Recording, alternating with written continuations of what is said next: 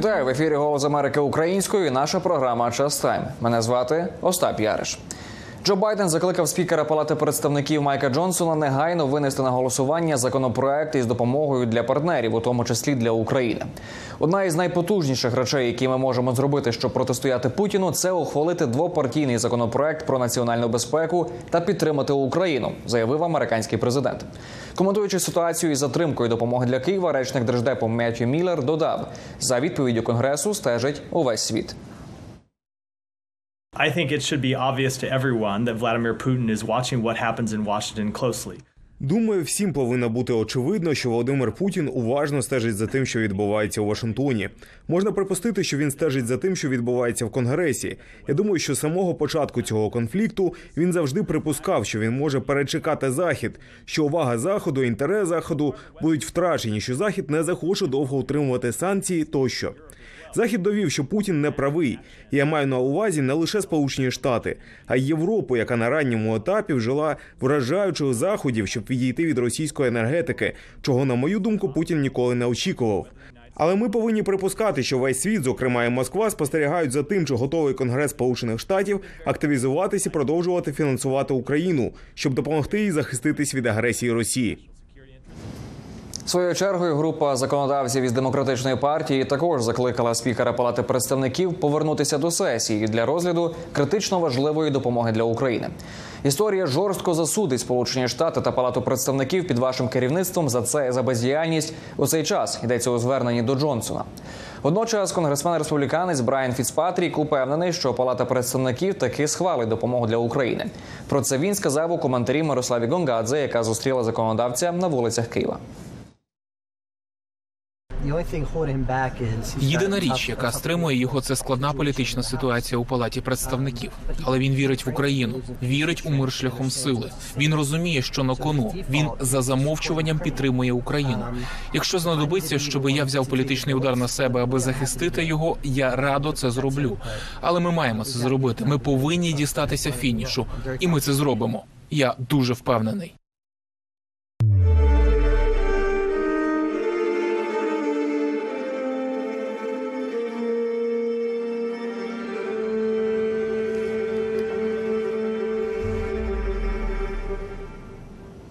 Підтримати Україну це не просто правильно, це в національних інтересах Сполучених Штатів, каже посолка США в Україні Бріджит Брінк. Мирослава Гонгадзе розпитала в дипломатки, як вона пояснює затримкою з допомогою від США, і чи перемога України також в національних інтересах Америки. Їхня розмова далі. Дякую за цю можливість. Ви прибули в Україну як посолка США через кілька місяців після повномасштабного вторгнення Росії в Україну. Яке у вас тоді було враження від України, і чи змінилося воно зараз? Україна і українці здалися мені міцними і стійкими. Я дуже пишаюся тим, що ми підтримали Україну. Ми просто зобов'язані допомогти вам закінчити цю роботу. Сьогодні Україна гостро потребує військової підтримки. У конгресі є затримки з цією підтримкою. Як ви пояснюєте українцям, чому США так довго вирішували, коли і як вони підтримуватимуть Україну? Ну я пояснювала українцям, що в Америці і в нашому конгресі є двопартійна підтримка України. Я, президент, і всі в адміністрації президента робили все можливе, щоб донести до конгресу, а також до американського народу, чому важливо підтримувати Україну, і ми продовжуватимемо це робити. Незважаючи на бездіяльність конгресу щодо надсилання такої необхідної підтримки, Pew Research Institute провів дослідження, результати якого показують, що 73% американців вважають, що підтримка України в інтересах національної безпеки Сполучених Штатів. Двопартійна, як ви сказали, підтримка є у конгресі. Чи перемога України є у національних інтересах США? Безумовно, так як сказав президент Байден, ми підтримуємо перемогу України в цій війні, переконавшись, що це стратегічна поразка Путіна. І я думаю, що ця думка має широку підтримку в конгресі і серед американського народу. Консервативні голоси в конгресі питають про звітність за допомогу надану США Україні. Нещодавно американські інспектори відвідали Київ. Чи можете ви розповісти нам про це? Як відбувається процес підзвітності тут в Україні? Well, I can tell you we're watching. Я вам скажу так: ми спостерігаємо за цим як яструб з посольства. Близько третини моєї команди займається наглядом. У посольстві також перебувають три генеральні інспектори, які мають штати з 400 осіб по всьому світу. Отже, нагляд відбувається як українцями, так і нами в посольстві і загалом.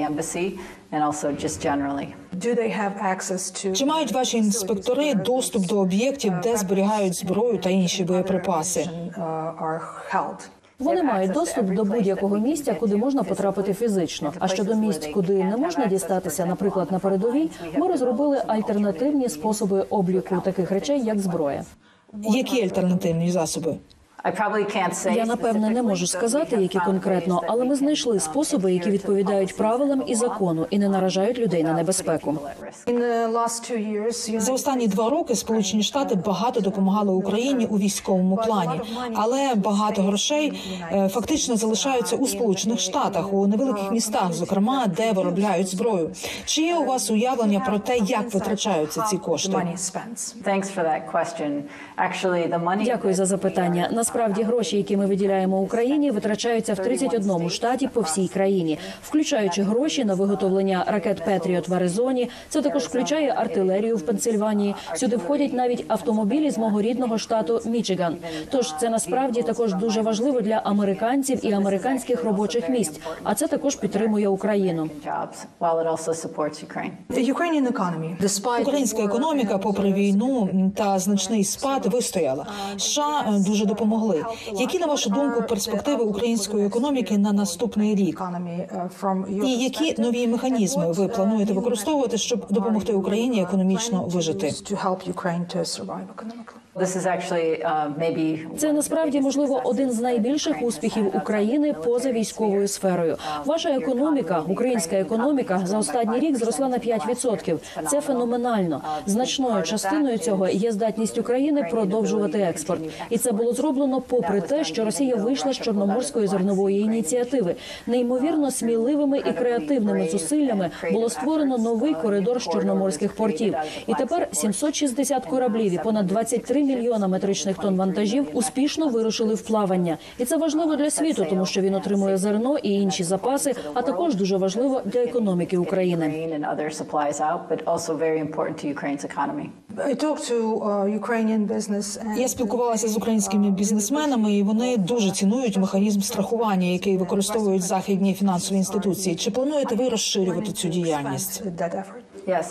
Так, ми працюємо разом з українським урядом, а також з іншими партнерами, щоб підтримати це усіма можливими способами. Ми намагаємося збільшити експорт з чорноморських портів, з дунайських портів, а також покращити прикордонні переходи та інші речі, щоб полегшити цей експорт і, зрештою, повернути гроші до державної скарбниці. Це велика частина нашої допомоги. Вона сприяє здатності України підтримувати себе.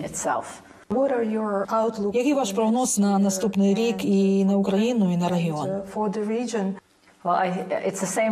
Ну це те саме, що й тоді, коли я починала. Україна має перемогти. Сполучені Штати Америки разом з партнерами і союзниками і надалі підтримуватимуть українців у цій меті. І це означає повернути свої території, наблизитися до Європи, до ЄС і, зрештою, до НАТО, рухатися до того, чого хочуть українці, а саме до суверенної, незалежної, процвітаючої країни, інтегрованої в євроатлантичні інституції, яка буде сильним і важливим партнером для Сполучених Штатів. І це те, що ми підтримуємо. Дуже дякую. Дякую. Це була розмова Мирослава Гонгадзе із посолкою США у Києві Бріджит Брінк. А наша наступна розповідь про чоловіка, що воював за Україну, а зараз захищає Ізраїль. Навесні 2022-го Віталій Палей у складі ЗСУ штурмував позиції росіян на Херсонщині. А сьогодні воює в ізраїльській армії проти Хамасу. Його історію розкаже Андрій Борис.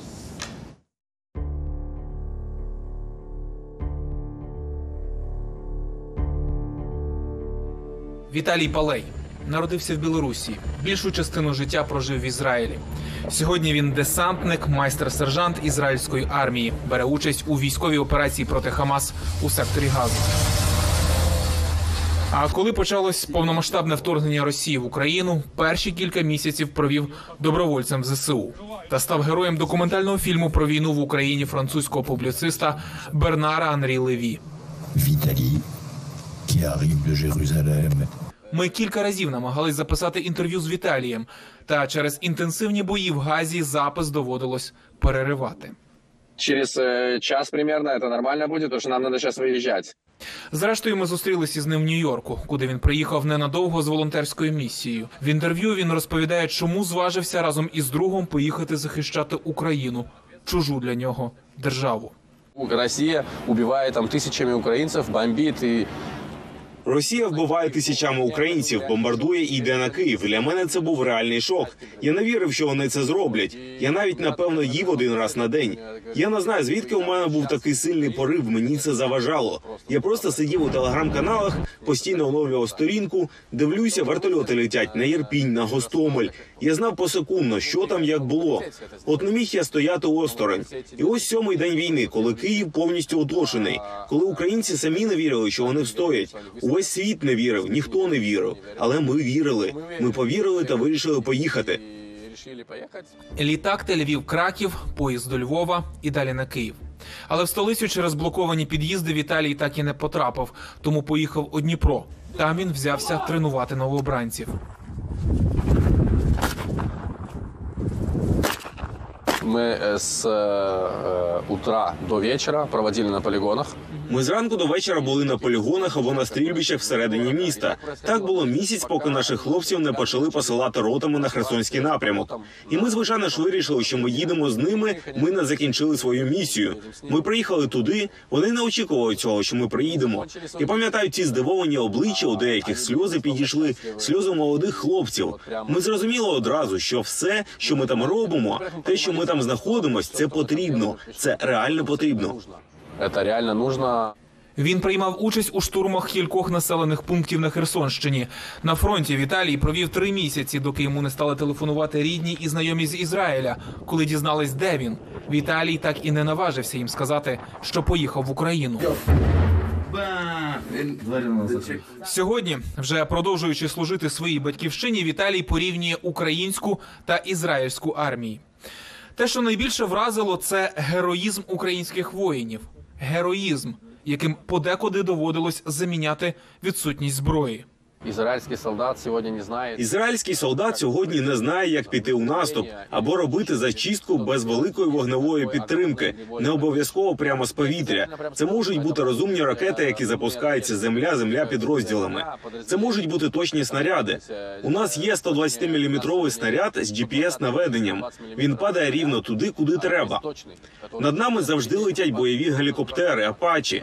Ми завжди з ними на зв'язку. Ми бачимо, звідкись постріляли. Ми не йдемо туди героїчно, відкриваючи груди, рятувати цей будинок або штурмувати. Його або знесуть, або повністю обробить бойовий вертоліт. Танк, можливо, навіть скинуть бомбу F-16 чи F-15 і так далі. Тому мені було правда боляче дивитись, як йшла, наприклад, 47-ма бригада на запорізькому напрямку. Можливо, в Україні не було вибору. Я нікого не засуджую. Ми переможемо з тим, що є. Так говорили в Ізраїлі з 48-го року, але взагалі неправильно. Найбільше претензій Віталій має до якості командування і невміння давати більше повноважень низам.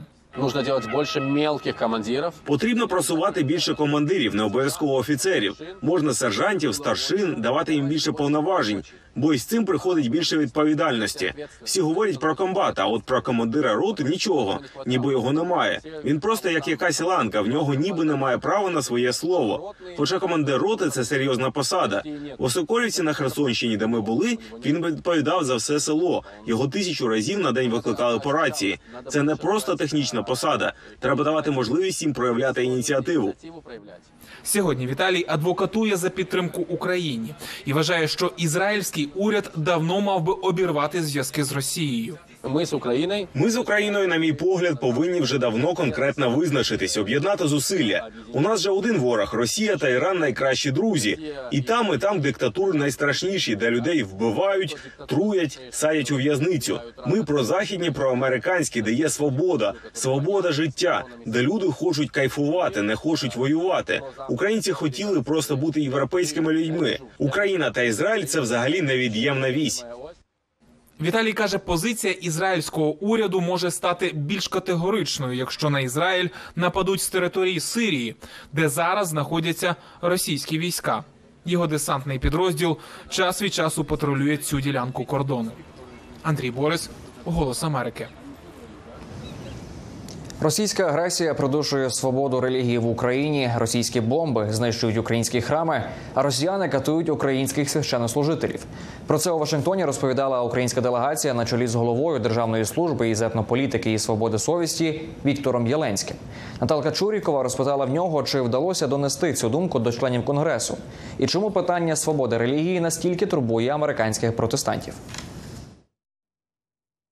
Ну, Перш за все, е, я б, мабуть, е, виділив би зустрічі з представниками е, консервативної такої спільноти протестантської або пізньопротестантської, або те, що називається evangelicals.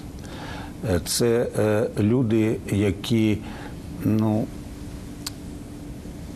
дуже сенситивні до питань релігійної свободи які вірять, що е, кожна людина несе в собі відблиск Божої подоби і обмежувати її право вірити в те, що вона вважає достойним віри, е, не просто е, неможливо, але й злочинно.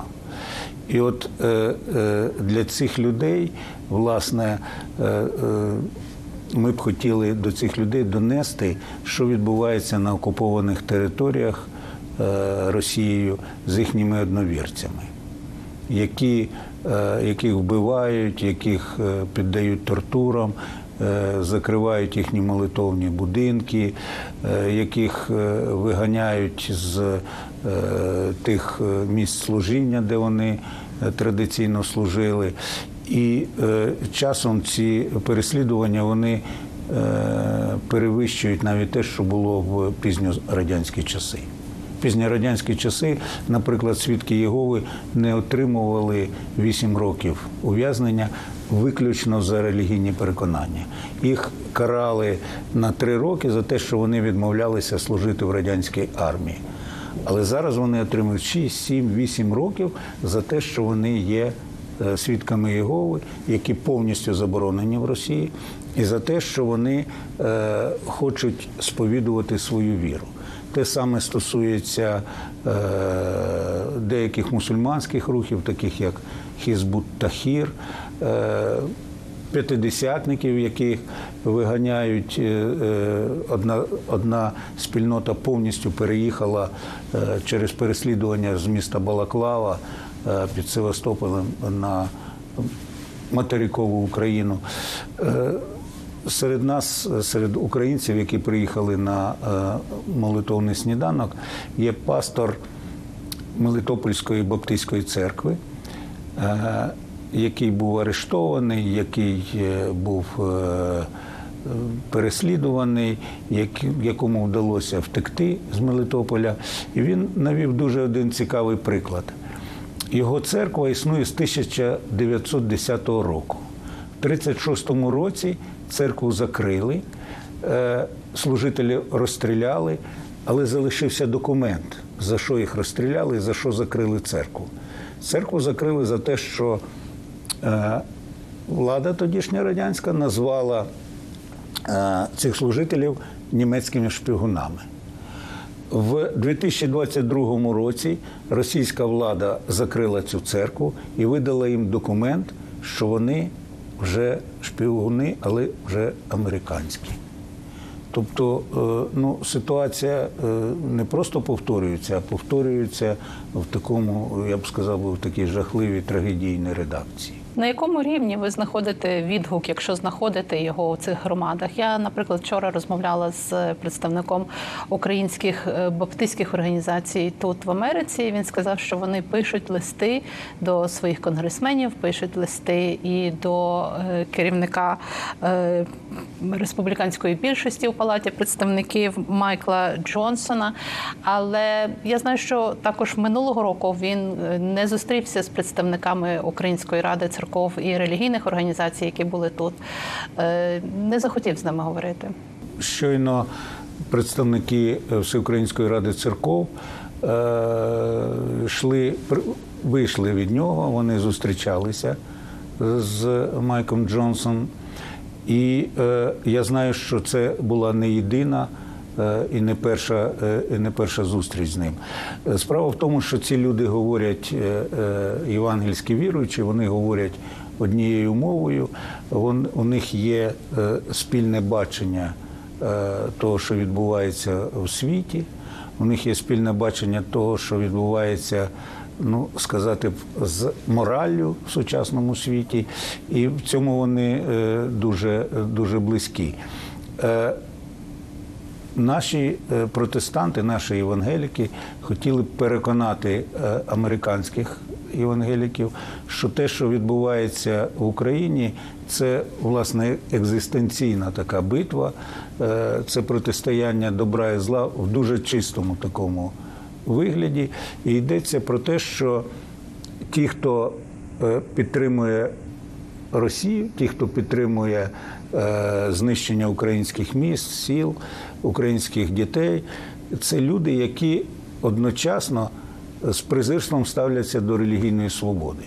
Е, це країни, які, в яких в найбільшій, ну, найбільшому ступені е, релігійна свобода переслідується. Ну, це Іран, так, це е, Північна Корея, де е, ми навіть не знаємо, скільки тисяч людей там перебуває концтаборах за релігійні переконання, говорять навіть про 100 тисяч людей. Тобто вороги України це вороги водночас і релігійної свободи, і наші е, віруючі хотіли б е, в цьому не просто переконати е, американських віруючих, американських християн, а отримати від них ну, якомога більш ефективну допомогу.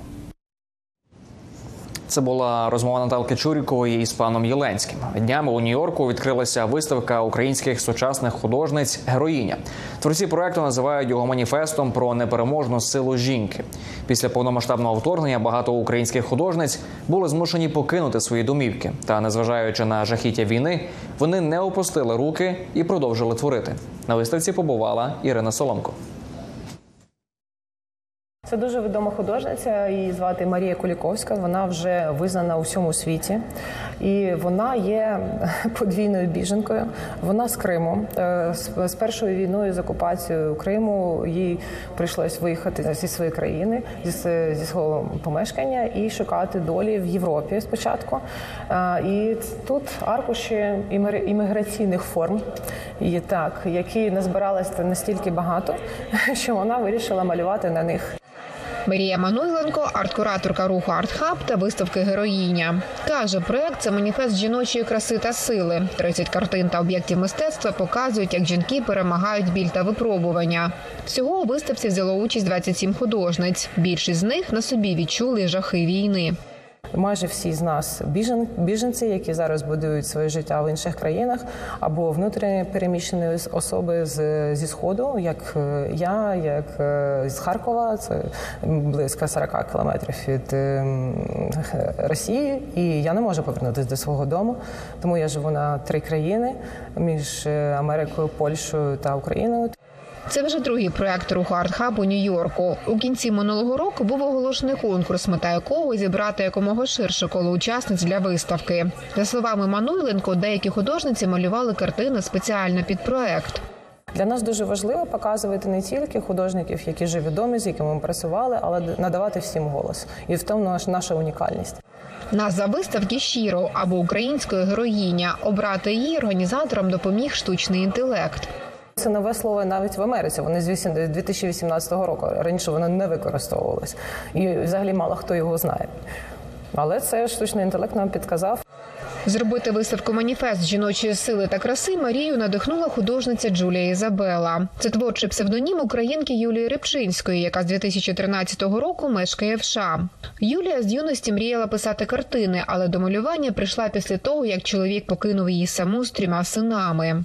І вона намалювала цю роботу, е, яка просто випромінює ці сили. І тоді в мене просто як вспишка була, що я створюю виставку на цю тему. І потім вона складається з різних історій. Тобто у кожної художниці, які тут представлені, є своя історія неймовірна, яку хочеться передавати. Рибчинська каже, саме мистецтво допомогло їй пережити болюче розлучення, і тепер вона творить, аби нагадати іншим жінкам, наскільки вони сильні, і розкрити цю тему їй допомагає жіноче тіло. I painted this painting in the basement of my sister's house. We we've been there. Цю картину я намалювала у підвалі будинку моєї сестри, де ми сім місяців жили з дітьми. Ми спали в одному ліжку, щоб вижити, щоб довести, що навіть пройшовши крізь вогонь, ти можеш бути кимось. You can you can be someone. From now on I I feel empowered. I Тепер я відчуваю, що маю достатньо сил, щоб продовжувати і висвітлювати більше соціальних тем, які важливі для нашого суспільства, щоб думати про них і, можливо, змінювати думку людей. Іноді одна розмова може змінити ваше сприйняття. Якщо мені вдасться змінити думку хоча б однієї людини, тоді я живу недаремно. the mind of one person. I would say I lived not in vain.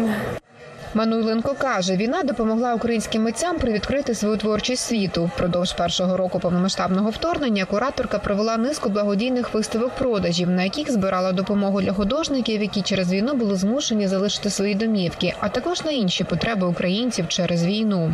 Ми працювали зі всіма художниками е, в Україні, не тільки з якихось конкретних регіонів. Е, Здебільшого це були харків'яни, тому що е, я і моя партнерка Ольга Северина, ми закінчили академію дизайну та мистецтв в Харкові, і в нас дуже велике коло е, і ком'юніті, яке зараз якраз переживає в різних містах Європи і або переїхали на захід України. Наприклад, одна з виставок, в якої ми наші митці приймали участь, зібрала 400 тисяч доларів.